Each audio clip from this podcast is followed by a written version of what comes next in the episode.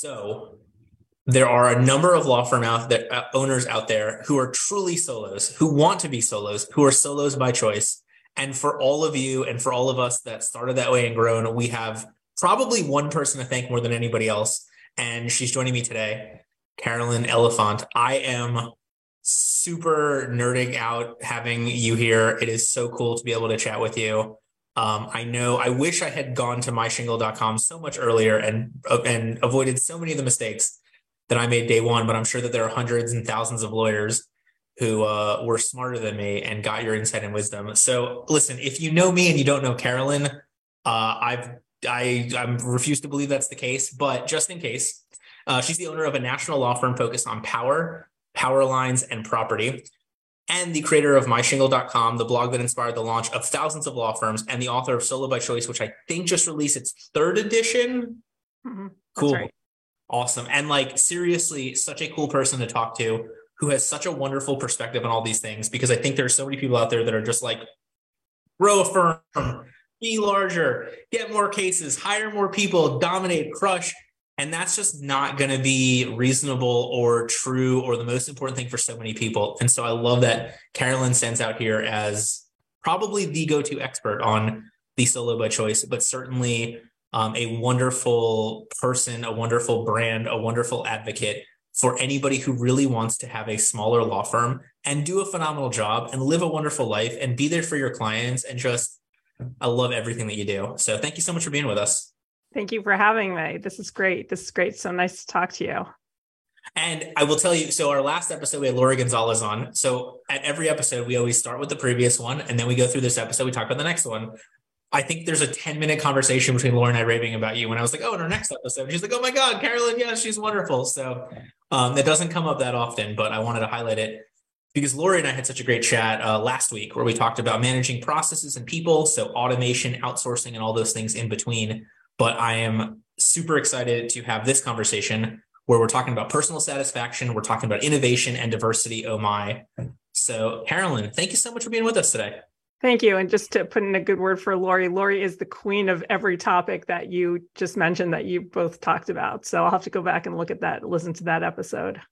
I can take credit for one thing. I don't remember what it was. I remember I said one thing to her. She's like, that's going in all my future slideshows. And I was like, uh, you can have it. So um, no, because I'm right there with you. And just we had a cool, um, it's a really cool conversation because we talk about a lot of this on the high level, and then there's enough of those specific takeaways to give people kind of the where to start. So no matter where you are in the journey of outsourcing, of managing people, of growing, of delegating, of automating, uh, you'll find a ton of wisdom here. So that being said, we've got Carolyn live. So let's uh, let's dive into this. We're taking your questions. If you've got any questions, feel free to drop them. Um, I know I have a bunch of questions as we go through our stuff. But I wanted to hear a little bit more about your journey. Like, I know obviously my shingle, I know the book, but like, walk me through what led you to start those things. Well, I guess that all dates back to my decision to start my own firm. I had worked for a government agency and for a big law firm. I was told that I had six months notice to find another job because I wasn't partnership track. And to be fair, I, I, was very upset at the time, but looking back, I was a terrible employee. I didn't want to do stuff for other people. I mean, I, I wanted to do things that interested me and I didn't follow up on a lot of my assignments. So I deserved to be shown the door. So I started my own firm really to sort of fill a gap. And I realized over time that it was actually a very good choice. And I often say that I started solo because I didn't have an option, but then I stayed solo or stayed as a law firm owner because by that time I did have um, at least some summer people working for me. I stayed that way because I had children and it was the best option. So after I'd been doing that for a while, um, during the dot com era, there were a lot of people who were starting websites on like, you know, petfood.com, dogfood.com, and I thought, what about a site that serves solo and small firms? Because at the time, like American Law Media dominated the news, and they really just spoke to large firms. And the ABA Journal would, to its credit, often have a story here and there about solo and small firm lawyers, but they never really talked about how to get started or people doing different things or the role that solos and smalls play in the legal profession and in in the whole court system in terms of representing consumer interests and smaller businesses. And so I set out wanting to start a fight, site that would be everything solo and small, but the technology just didn't exist. This was almost 20 years ago. My 20th anniversary is in a month. Hey, so, congrats. Um, my husband had the idea to use this platform called Slashcode, which was basically a blog, but it was much more complicated than the blogs today. You didn't just push a button, you had to like upload stuff on file, file transfer protocols and like play with a thousand different uh, controls just to change the color or the shade of the background. So, um, so that was how it started. And I started with a handful of other bloggers who were not looking at blogs as anything entrepreneurial or anything money making. People were just looking at it as a way to have discourse. And so I went from having this conception of a site that was going to be money making to something that was just, you know, a way of participating in discourse online. So um, that was how it got started. And the book grew out of that. There was a um, publishing company that used to they they had a line of books that served lawyers who were interested in alternative careers and they had seen my blog and asked if I wanted to write a book on starting a practice. So um, that was how I got to that to that point. And the other thing that I want to echo to to your credit that never really occurred to me until I don't know, I was reading um, Jim Collins is Good to Great. And he talks about how many of these businesses did get these like giant nationwide exposure pieces, but it was always like 10, 12, 15 years after they did the thing that made them deserving of it. And so when you're talking about, you know, yes, there were these larger firm focused things that would highlight a solo. I feel like it's, hey, seven years ago, this one solo attorney did this great thing and now look at the results. Whereas like as a true solo you don't have that time frame to hear you know what worked then may not work now or to figure out what's working now in you know 5 10 15 years. So i love how you know myshingle.com not just the focus but the expediency of like this is what smaller firms can be doing right now 20 years ago just as relevant on you know march 11th of 2020 when covid hits just as relevant as it is today on the uh, 20th anniversary or a month from the 20th anniversary. Yeah, no. And of course, as you know, things change so quickly now. I mean, now you're looking at turnaround times of literally six months, something that works, especially with something like TikTok or Instagram, where you have these minute to minute algorithms, and something that worked six months ago may not work anymore just six months later. So, um, so yeah, so keeping current and staying on top of the new trends is really important. And so we've got kind of our, our three topics that personal satisfaction, the innovation, and the diversity. So let's just nail those in that order. So from the, the personal satisfaction of a solo by choice, kind of walk me through some of the, you know, what can a solo expect from a personal satisfaction standpoint?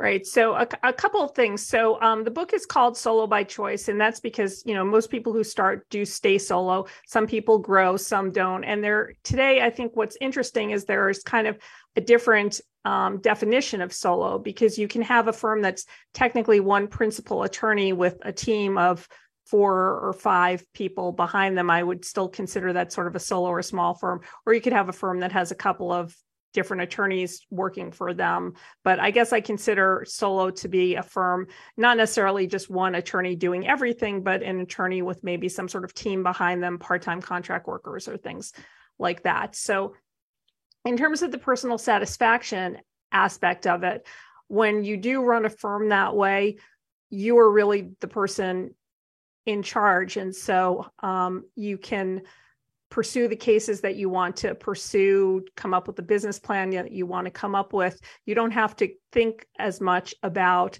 long-term employees, partners, or other people. So it's easier to also be nimble. And I think that the firm can really match um, you know, your personality and your preferences and some of the goals that you might have in practicing in practicing law. And you also typically in that scenario will continue to practice as opposed to becoming the head of a firm and being more of an administrator, being the business development or the marketing partner rather than the attorney who's doing the work. And for some lawyers who enjoy practicing law, that's something that they find very beneficial. A thousand percent agree. And I love I love you you define the word solo because then I always think it's funny when people like, well, I'm a true solo. It's just me. So like we we've created this word and now we have like the follow-up um, to really narrow it in. But I mean, like, look, legalese exists because I was the marketing partner of a you know very small firm and realized I wasn't being a lawyer anyway, so I might as well commit to um, that. And so it's very interesting. You know, I agree with what you're talking about, and I think so many of these entrepreneurial minded but wanting to be solo lawyers get in these large groups where everyone's like you got to hire a ton of people and you got to grow and you got to expand. And that's just not the reality for everybody right? Yeah and it, it, definitely like i said it works it works for some people and some people thrive on that and some people have that as a talent. Their talent is managing other people and bringing out the best in them and growing a team and a firm culture and they love that. And you can see them when they're in the zone teaching about it and just like really on it but I guess there are also other people who get satisfaction a different way. And so you really have to be focused on what satisfaction and success mean to you rather than looking to see what other people do.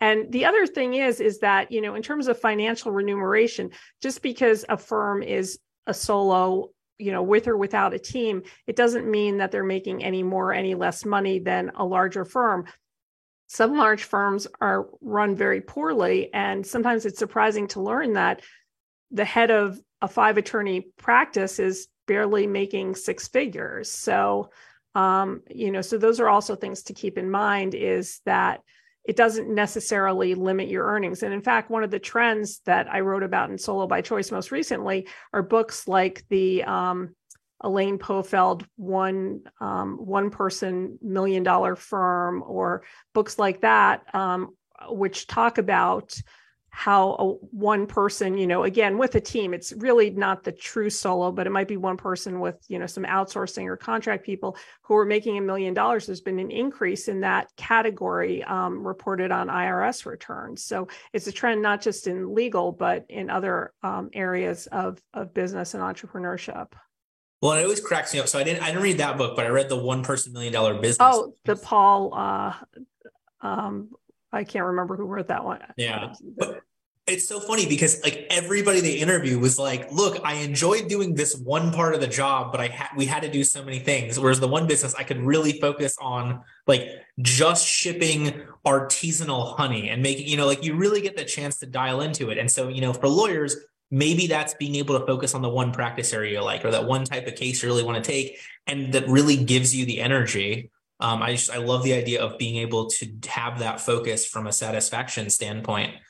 Do you have any like are there questions that you walk through have people walk through to figure out if they're right for solo or a larger firm? Or is there a way like what's the thought process to help them try and figure out you know where they're going to fall in that spectrum so I think, like I said, I, I, would say in the majority of cases, most people start solo. So many of the people who have read my book will come back to me a decade later and say, you know, I started out, I read your book, I've got a firm of seven people now. So I think what typically happens is a lot of it, I think, is practice area determinative. I think there are some practice areas that necessarily lend themselves to more of a volume practice um, if you want to grow.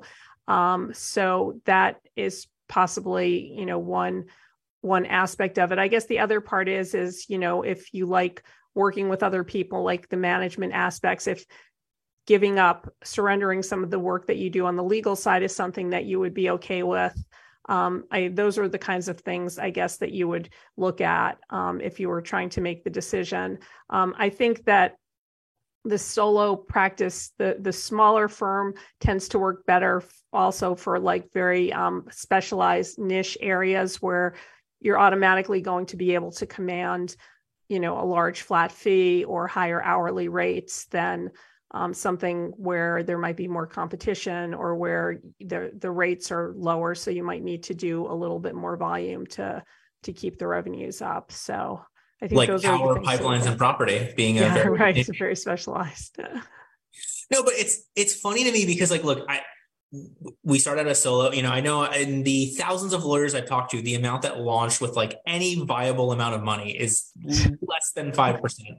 So there really is no choice uh, in terms of being able to afford to hire anybody. How many people that were like, "Oh, I grew my firm to twenty people and I hated it, and now I'm back to four and I'm so much happier." Like, I feel like there's that kind of bell curve for so many people where they're going back to it. Yeah, no, there are definitely people like that. Um, I think um, there's an attorney, Jay Fleischman, who uh, was profiled in some article many years ago, and he had grown his firm to about 12 people. And then he was he worked near the World Trade Center, and on 9/11, his office was shut down for like three months, and that was you know pre pre-cloud or anything like that and so he you know was doing very poorly and after that he just decided to contract back and since then you know he's made more of a conscious decision to stay relatively small. So there are people who do expand and i can think of others too who do expand and just decide that it's not for them or they don't want the hassle or they can make just as much money on their own. Why have the overhead and the worry about all these other people on the payroll when you can just do it yourself with a couple of part-timers so do you have any specific guidance or insight that you see yourself giving to a lot of these solos when it comes to the satisfaction like the most common things they can do or the way they can think about things to maximize that enjoyment of it yeah. So one thing I do encourage people to do is, especially people working on their own, is to get help, especially for the things that you can't stand doing.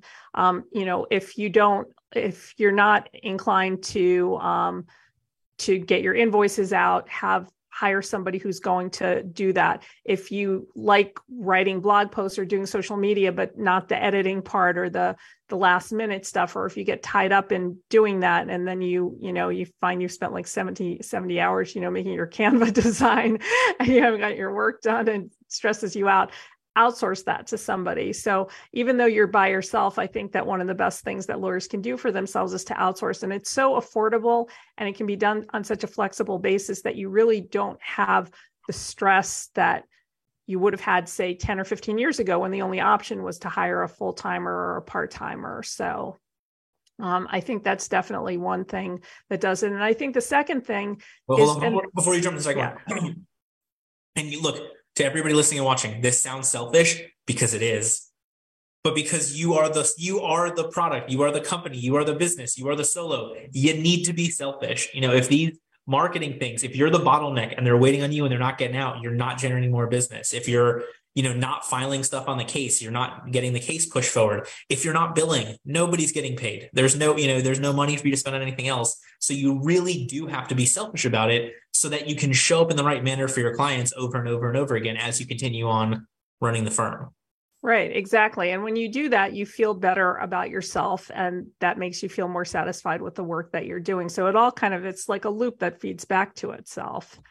Um, I, I, guess the other thing is is to apply that also on the personal side. I mean, one thing that I sometimes see, especially with women lawyers who are starting out, and sometimes with men too, is that when you're starting out, you know eh, w- without a lot of money your partner your spouse or whoever your, your even your parents or your siblings are going to pick up the load financially you start to feel guilty. So you feel like you always have to do the kid pickup or you've got to you know paint the living room or do things around the house to make up for it which is going to impede you from getting your business off the ground. So i think it's really important when you're starting to to make whoever is helping you out or might be supporting you aware that you know they're investing in you when it, by allowing you to do that work and helping to support you as you get started not feeling like you have to do all of that because that just it slows people down. They can't they can't get started when they're tied down to doing more work in the house and or or feeling guilty that they're spending too much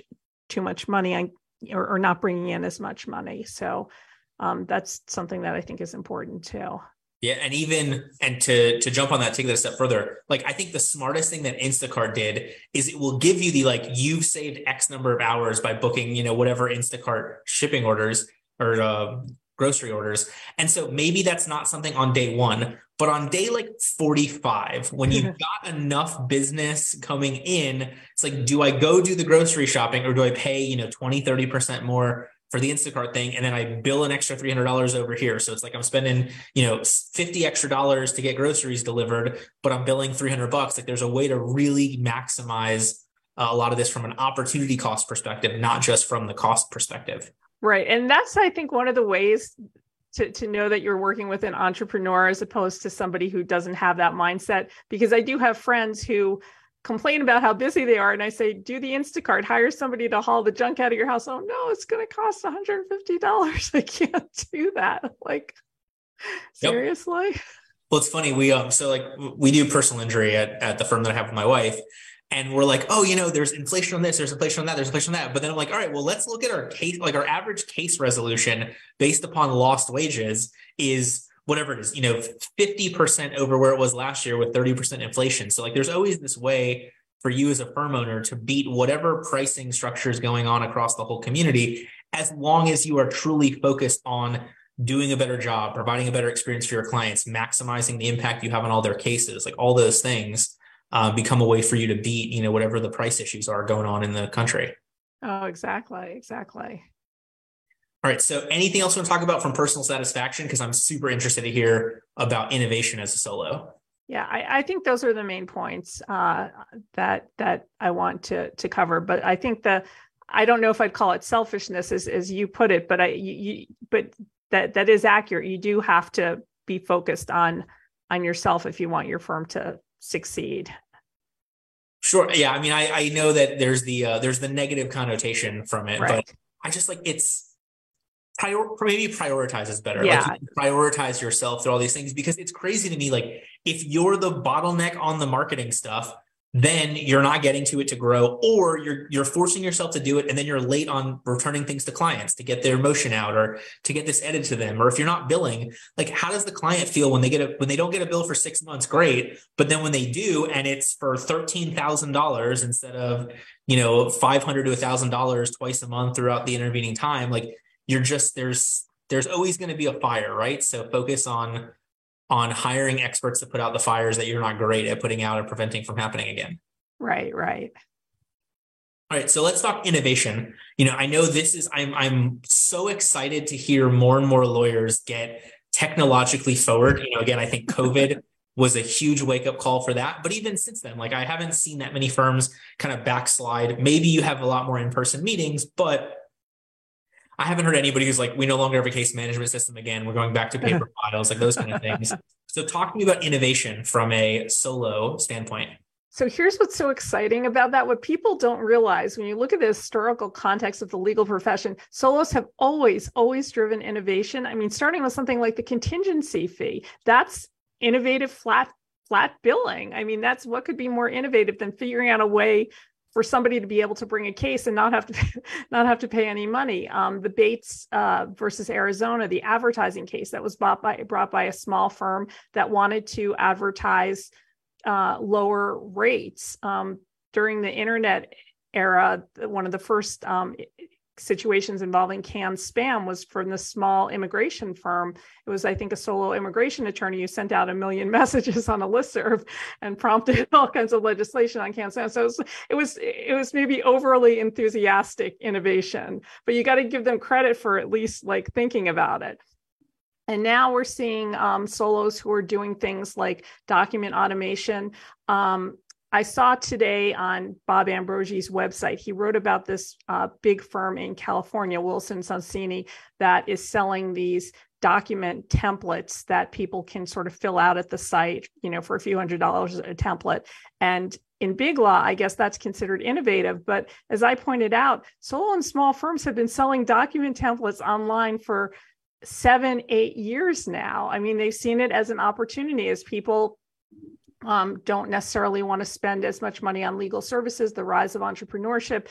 There's a product that there's a demand for, and so that's something people are looking at. People, I, I there's there's so much technology that you can use to come up with all kinds of different products and services. I mean, you know, flat fee billing, subscription services, all different ways of changing the delivery mechanism and really diversifying what you do. I mean, when we think about diversity, diversity in practice, I, I, mean, in terms of practice areas, we think you have immigration, you have estate planning. What about just like diversity in the types of services you offer? You have high end estate planning, you have automated documents where somebody can just fill out their name and generate a will. You have something in between where somebody fills it out and maybe speaks to a paralegal in a jurisdiction where they're allowed to do that. So um, these are these are really exciting times in in legal and solos are always doing it not just like for show but because it's just it's just innate. Once once you're out there and you're practicing and you see these opportunities they just become um, irresistible. So i think this is this is exciting and i see it i see it more and more and i see people thinking that way when they start out when people are starting out like when i do my webinars on starting a practice it used to be the questions are you know do i get an office do i what kind of billing service do I use? And those are all important questions. But I'm seeing a lot more questions about like, I have this idea for this new kind of service. How do you think that's going to fly? You know, th- those kinds of questions. And that is really exciting to me. Yeah, I think like along those lines, um, and maybe it's I don't know if this is my observation bias or not, but it's cool. Like I see that there are so many more law firm owners like creating a specific software that does something that they've always wanted their practice to do that they haven't found done in the right way. Um, and so whether that's the next step of uh, of the innovation from the solo firm or not, I don't know. But it's just so fascinating to me to see how much is out there from you know us solo and small firm owners. No, that's true. And it's just enabled by all of these amazing out of the box tools that you can use for so much of this. So you don't even have to, you don't have to know how to code. You don't have to pay somebody thousands and thousands of dollars. I mean, it's not, I, I, I will take a little bit of a step back. It's it's not like a 20 second process either, as I sometimes am led to believe that I get very frustrated when I can't get my document automation set up in 20 seconds. But um, but it certainly is less of a learning curve and much less expensive than it was um, in in days past and a lot of these things you couldn't even do previously so um, it's it's it's really it's really great to see how this will change the profession and the types of services that are available to people well, and I go back to you, you know, you talking about 20 years ago having to have the file transfer protocol to upload the blog stuff. Like imagine it's, it's just going to keep getting easier. So exactly. the more that you stay on the innovation. But I guess like there there is a flip side of this, right? Because like at a larger firm, you're like, all right, I have so and so, my chief technology officer, I've got a bunch of paralegals to implement this. So like, what advice do you give that that solo firm owner on bringing in new technology or making the time for it or making sure that they're maximizing it? Like, where does that come into play? So that that's a really good question. That's one that I struggle with personally in terms of finding the time to do it myself and also looking at people who are struggling with it. I guess what I would like to see, and maybe it's being done informally, I think one of the ways to do that is I, I feel like sometimes it feels like there are a thousand different people reinventing the same wheel. Like everybody in Florida practicing family law probably has a similar workflow. So do you need every single person setting up an individual flow? I, what I'd like to see are like groups or people who can sort of work together to to get these things done a little bit more um, efficiently and also share the cost. I mean, back in the early days of blogging, what you used to see a lot of were these um, these group blogs, like a group of bankruptcy attorneys got together and 20 of them would blog at this bankruptcy blog that became number one in the search engines because you had 20 people powering it. So,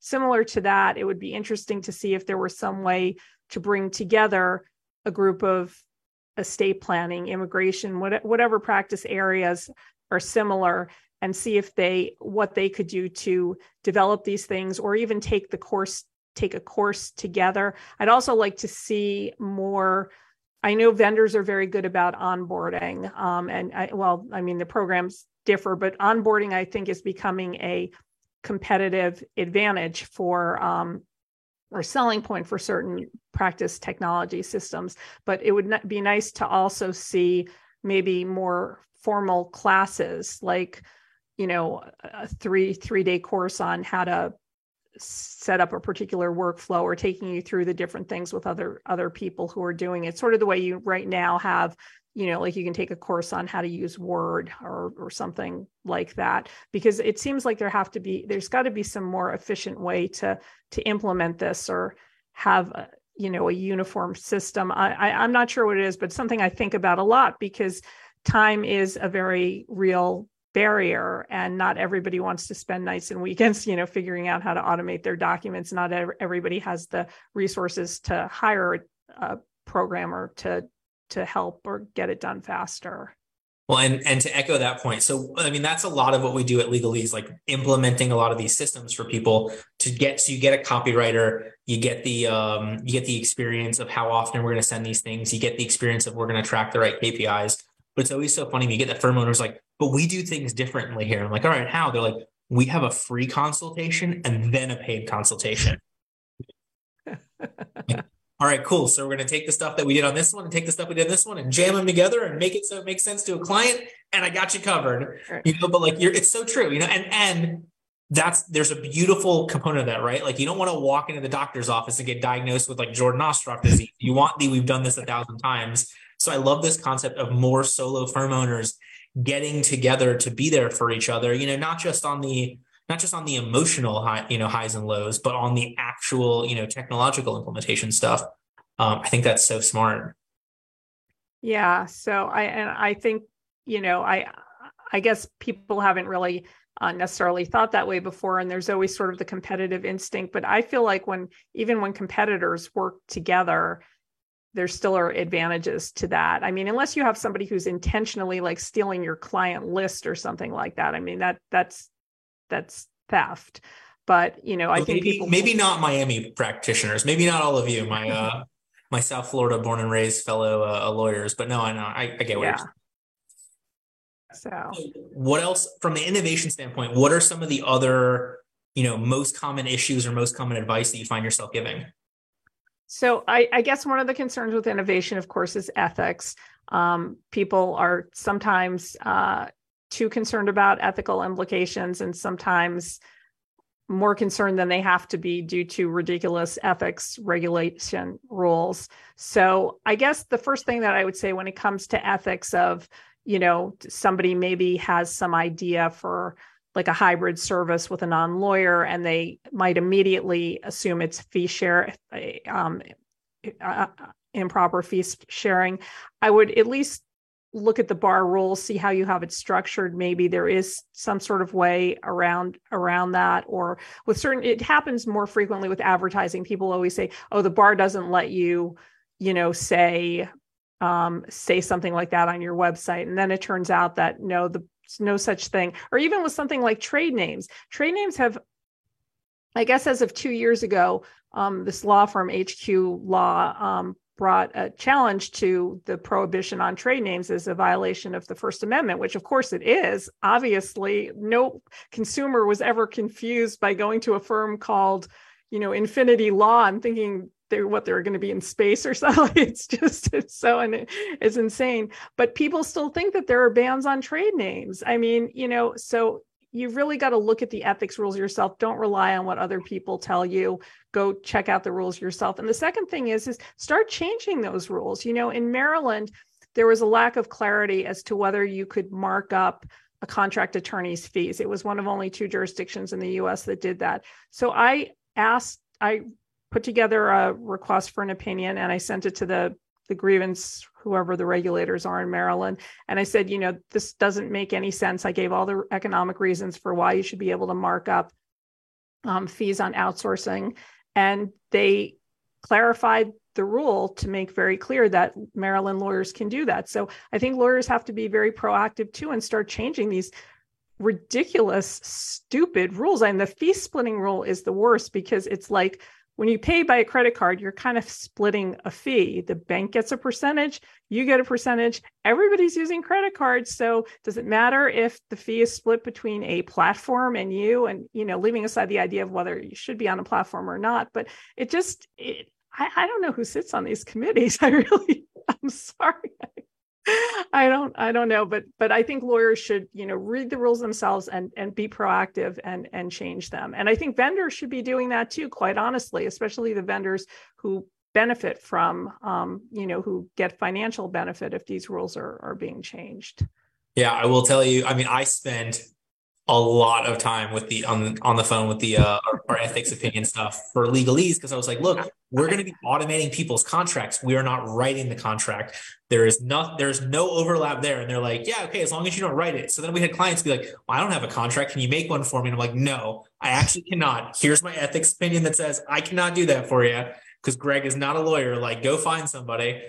Um, it's just it's so funny to see you know but but how much of that is people just trying to use the excuse to not you know put themselves out there or or try to be different? That that's ex- that's exactly the reason and that that drives me crazy and you know like i said that's why people it, it shouldn't be a hard stop because you can always change it. And honestly, if lawyers don't change these rules to our advantage, they're going to be changed for us and they're not going to look very good. And pretty soon, you know, anybody will be able to write a contract no matter where they are. Lawyers are not going to have a monopoly or control over the legislatures and in all the different states, or the costs are going to become so prohibitive that that's not going to happen. And then we're going to have some kind of system that is not necessarily going to be in the best interest of clients. So, yeah, I think uh, you know with what Utah and Arizona, and I think even DC has some stuff with the yeah. ownership. I'm like, right. there are so many lawyers that are terrified of it, and I'm like, it's gonna make us be like every other business. You're gonna have to actually be tech savvy and look at numbers, and you know we can't just hide in this ivory tower. Um, exactly what you said, like you know you're just gonna eaten up anyway from the people that are not following the rules, from the technology that's jumping in in your place, like whatever that's gonna be. So might as well be a part of the change. Yeah, exactly. All right. So anything else before we jump jump into diversity? Um, no, I think that that hits it. I, that definitely hits all the points for for innovation. I appreciate you giving me an opportunity to speak about that because I, a lot of times the conversation about innovation is just like, oh, do you have a practice management system, or are you using are you paperless? And that's like so ten years ago. I had so we're um so we're like just south of downtown Orlando. Caddy Corner to us is a firm that was started in like the 1950s in March of 2020, they're like, "Hey, man, uh, you've got cloud-based software, right? Like, what case management system do you use?" And I gave the whole thing. And mind you, like the the sitting judge of our county was like an intern over there. Like they have been so ingrained in the community for so long. I'm like, yeah, dude. Like it's you know, here's here's the top five that people are using now. Here's this. And I think they ended up getting something, you know, like almost customized for them from everything but it was just so funny to me to be like, yeah, that's like a that's table stakes these days, right? Like you have to be able to the case management system, the cloud-based software, Google Drive or OneDrive or you know whatever you're using, so you get access to these things. Um, it's been crazy to see how much we've innovated in you know two and a half years now. Yeah, exactly. All right, so now we're going to talk about diversity, and I have to give you a huge shout out on this one um, you posted something I don't remember where it was, and if I um, if I butcher it, I'm sorry, but I, but I I mean this from a positive standpoint, where you were talking about like speaking fees from like a female perspective. That if you don't ask for a fee, people think that you're just doing it as a hobby, you know. And and I've always been a man, so I haven't had that issue. But it was like so interesting to hear you share it, and then like the conversation that came out of it led me to realize there are some people that wish we were still an old boys club, but also it was interesting to see how many people were like, I never thought about it that way, like that were in the same boat as me. So I just I love that you were, you know, sharing a lot of that stuff. And obviously that's been a a core of what you've talked about for so long. But that was the first one that I was like, my mind was just totally blown on how antiquated a lot of this still is. Yeah, no, it was shocking to me. I mean, when I first start after I wrote my book, I started getting invited for speaking engagements and I was so flattered to just be invited because I felt like I was new to this club where somebody mm-hmm. like Jay Foonberg had been speaking for for decades. And then I started talking to some of my male colleagues who were there and it's sort of like, oh, I was paid. I, I mean, they usually would pay for travel. Is like I was paid to to speak also. I have an hourly rate. And I was thinking, but they said they don't pay oh they don't really mean that they don't pay or you know it just eh, so so i didn't even realize it at first and then it just you know became something that was was more repeated and i, I i've heard this from many women even now women who are very well known and you know sort of high up in in terms of recognition. I mean even in the in the big firm space or the legal ops space it it still it still happens. So it's not cool. No, but it but it's interesting to me because like look, you have the you have every lawyer conference, right? Where there's like always there's like a certain number of slots that have been given to somebody who's diversity in some manner, and then you got to have a shark uh, Shark Tank person on there now too. Like oh. we get into like these